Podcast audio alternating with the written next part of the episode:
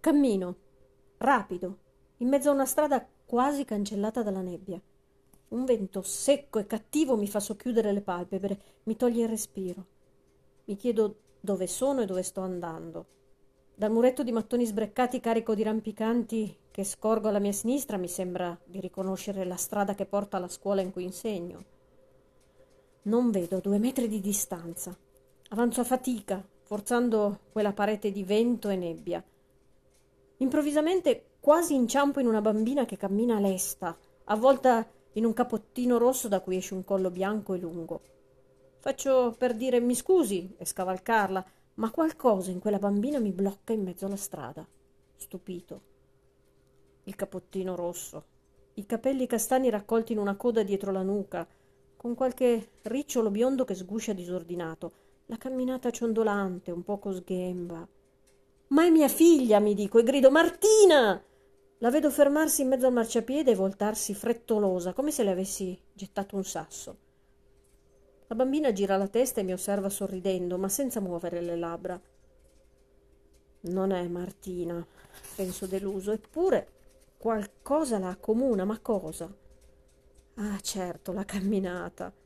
Come Martina, la bambina procede con quel passo che io scherzosamente chiamavo da papera, le punte dei piedi divaricate, la marcia decisa ma un po' sbilenca.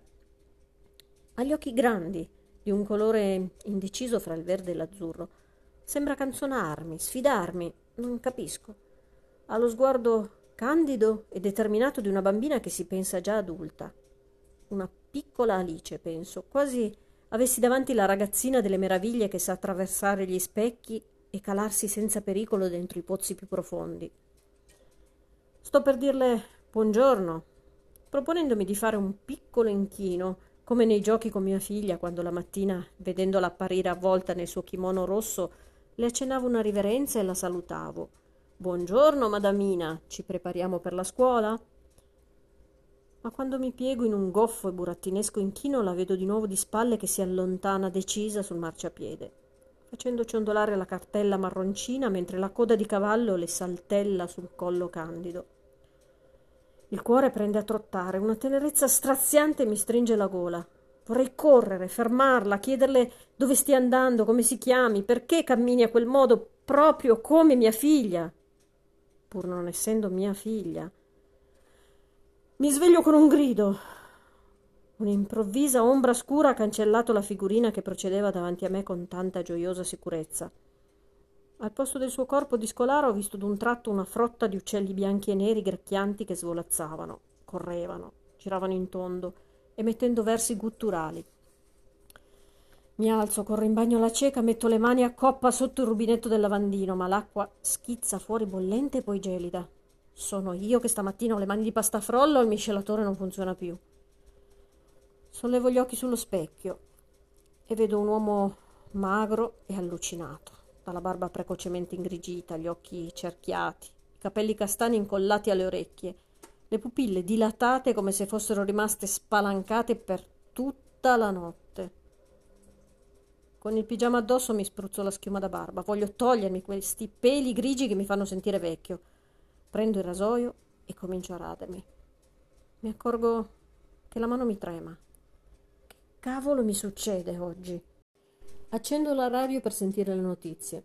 Ascolto distrattamente la voce malinconica del ragazzo che parla di tasse, di scioperi. Poi però qualcosa attira la mia attenzione. Dopo le notizie dello sport, ovvero le ultime del giornale radio, una voce femminile sta parlando di una bambina scomparsa.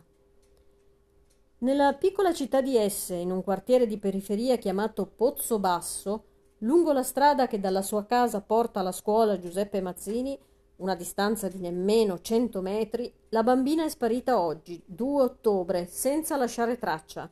Portava un cappottino rosso e degli stivaletti di gomma bianchi. La madre della bimba ha già sporto denuncia. Mi accorgo di essermi tagliato quando allo specchio vedo la schiuma arrossarsi. Scaravento il rasoio nel lavandino, mi asciugo le mani alla meglio e corro ad afferrare la radiolina che avevo appoggiato sul davanzale del bagno. L'accosto all'orecchio. Ripeti, per favore, ripeti, cavolo. Ma la voce frettolosa non ripete. Va avanti parlando del cattivo tempo che incombe. Mi seggo sul bordo della vasca e cerco di ricordare cosa abbia detto. Di certo che è sparita una bambina, appena uscita da una villetta alla periferia della piccola città di Esse, la mia città, mentre si avviava verso la scuola Giuseppe Mazzini, la mia scuola. Ma non c'è mai arrivata. La madre subito corsa a sporgere denuncia. Rimango a bocca aperta. Il sogno è ancora così nitido la bambina portava un cappottino rosso. Gli stivali bianchi non li ho notati, ma forse sì, li aveva. Ho notato invece il collo lungo da cigno e quella coda di cavallo saltellante sulle spalle, il suo passo deciso ma un po' sbilanciato.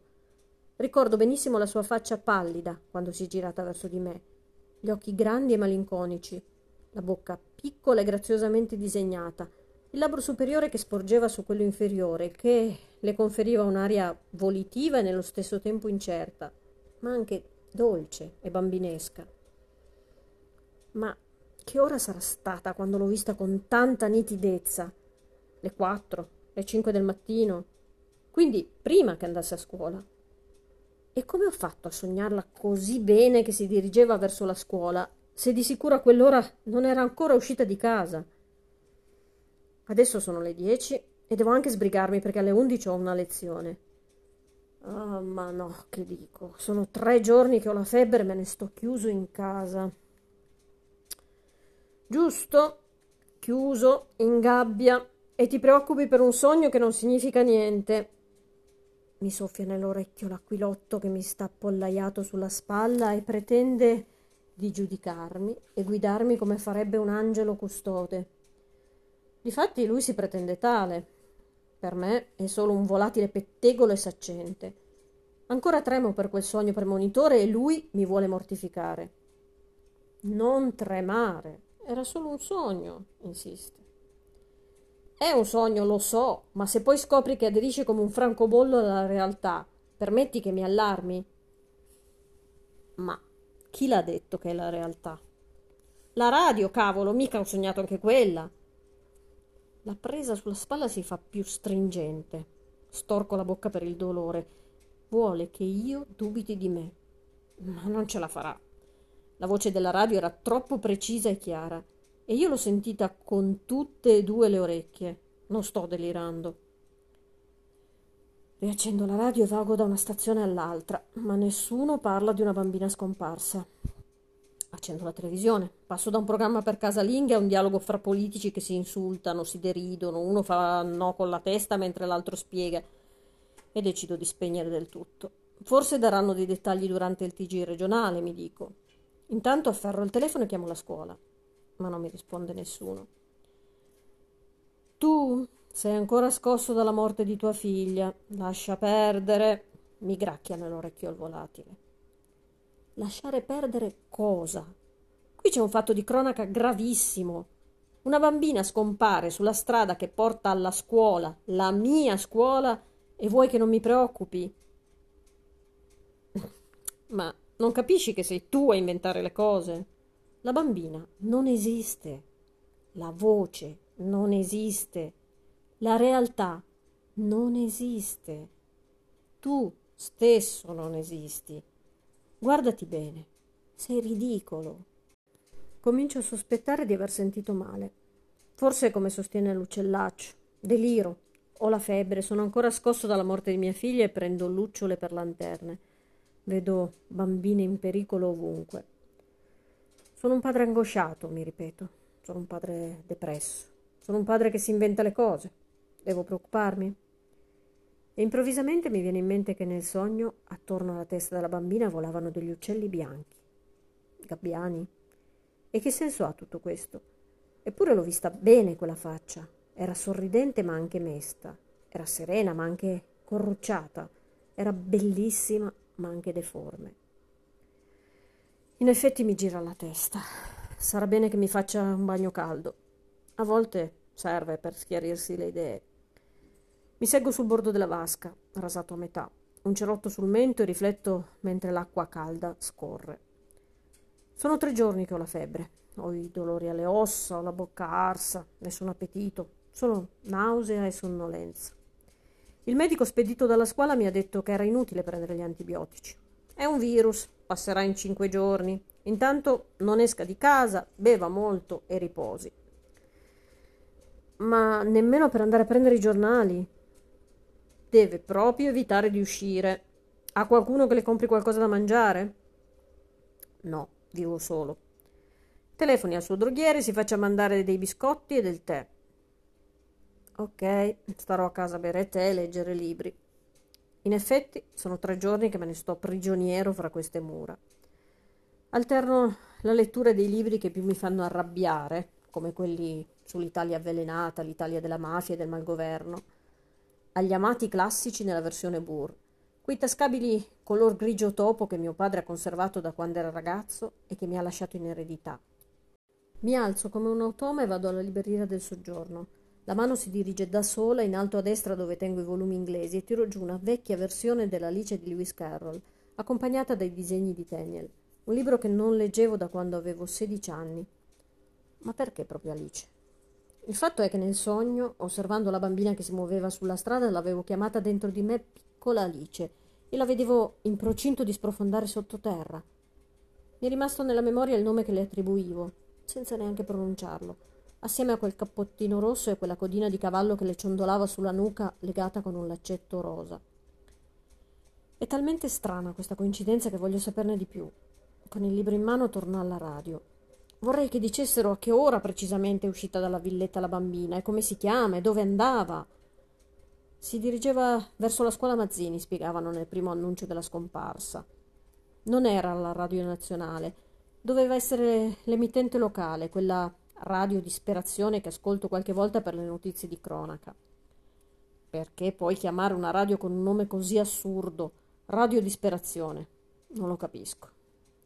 Sono dei ragazzi, l'ho saputo dal barbiere, che hanno preso in affitto una cantina e da lì, con disperazione, perché senza soldi, senza attrezzature, senza aiuti, solo con grande voglia di fare, una solida amicizia e un'imbattibile solidarietà, hanno aperto una radio che pare sia molto ascoltata dalla gente della piccola città di Esse, che in certi giorni sembra navigare come una barca alla deriva nel mare delle risaie. Queste nuove voci giovani entrano nei dettagli delle notizie locali, non tranciano giudizi, ma sono sempre puntuali e oneste nel raccontare i fatti. Adesso stanno parlando di un detersivo che pare abbia provocato dermatiti con bolle e lacerazioni sulle mani e sulle braccia di alcune casalinghe di Pozzo Basso. Abbasso un poco il volume, senza però spegnerlo del tutto. L'acqua cola piano e sempre più scarsa dal rubinetto.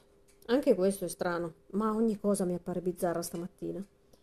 Mentre aspetto riapro il libro e leggo di Alice che cammina nella rigogliosa campagna inglese.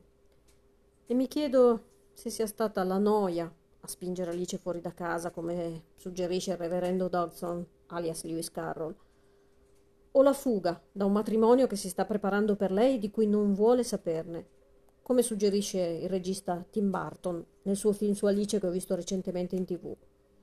Corri Alice, corri via da quello stupido giovanotto che vorrebbero darti per marito, che tu non conosci nemmeno e di cui non ti importa niente.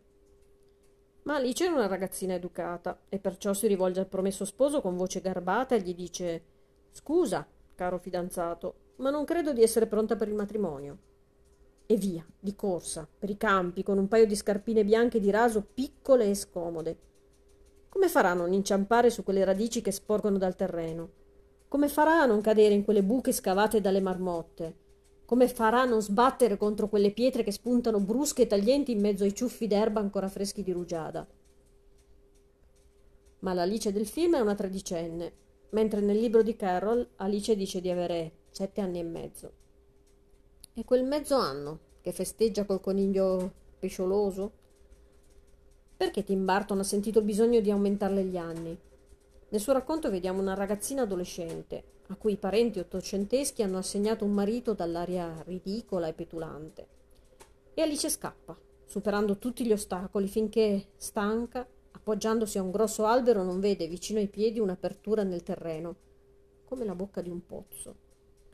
La ragazzina si sporge per capire dove conduca quel foro inatteso ai margini del prato e un piede le slitta sul bordo bagnato. Il suo corpo giovane e leggero, che aveva volato sulle buche, sui sassi, sulle radici degli alberi, ora perde l'equilibrio e precipita, ruzzolando, avvolgendosi su se stesso, dentro quel budello di terra di cui non si vede il fondo, verso le zone più impreviste oscure, nel centro del piccolo, nuovo universo dove tutto la sorprenderà e la spaventerà. Una rocambolesca e inaspettata metamorfosi. È di questo che stavo sognando? Perché ho pensato ad Alice? Perché l'ho collegata alla scomparsa della bambina del quartiere di Pozzobasso? Non saprei dirlo. Soffro dell'immaginazione ipertesa del lettore accanito. Mi viene spontaneo scovare in essi fra i personaggi, tra le trame dei grandi libri e la vita reale. Per esempio, appena ho vagheggiato lo sprofondare di Alice nel tunnel sotterraneo, mi si è subito sovrapposta l'immagine del giovane impiegato delle memorie dal sottosuolo. A volte l'uomo è straordinariamente, appassionatamente innamorato della sofferenza, scrive Dostoevsky. Penso che mi piacerebbe approfondire questo curioso rapporto fra il viaggio di Alice nelle viscere della terra e le memorie dal sottosuolo. E il mondo della decenza, delle buone maniere, del matrimonio per una signorinella come Alice che sprofondando diventa qualcos'altro di imprevedibile e indecifrabile? Proprio come il mondo delle abitudini borghesi per il protagonista anonimo del romanzo dello scrittore russo? Vorrei capire qualcosa di più di quelle zone buie della coscienza, come dice Dostoevsky, dove tutto è possibile e tutto è capovolto, dove si può andare avanti e indietro nel tempo, dove si può diventare alti alti e lunghi lunghi, tanto da sbattere la testa sul soffitto oppure tanto piccoli da entrare facilmente nella tana di un topo. Ma la bambina scomparsa non ha 13 anni e non scappava da un matrimonio non voluto. Allora? Torniamo oggi, ora, al mio corpo febbricitante, al sogno breve e limpido che ha preceduto il risveglio e alla voce radiofonica che annunciava la sparizione di una bambina dal cappottino rosso nella piccola città dove abito, nel quartiere dove insegno. Avrei assoluto bisogno di sapere a che ora è scomparsa la bambina.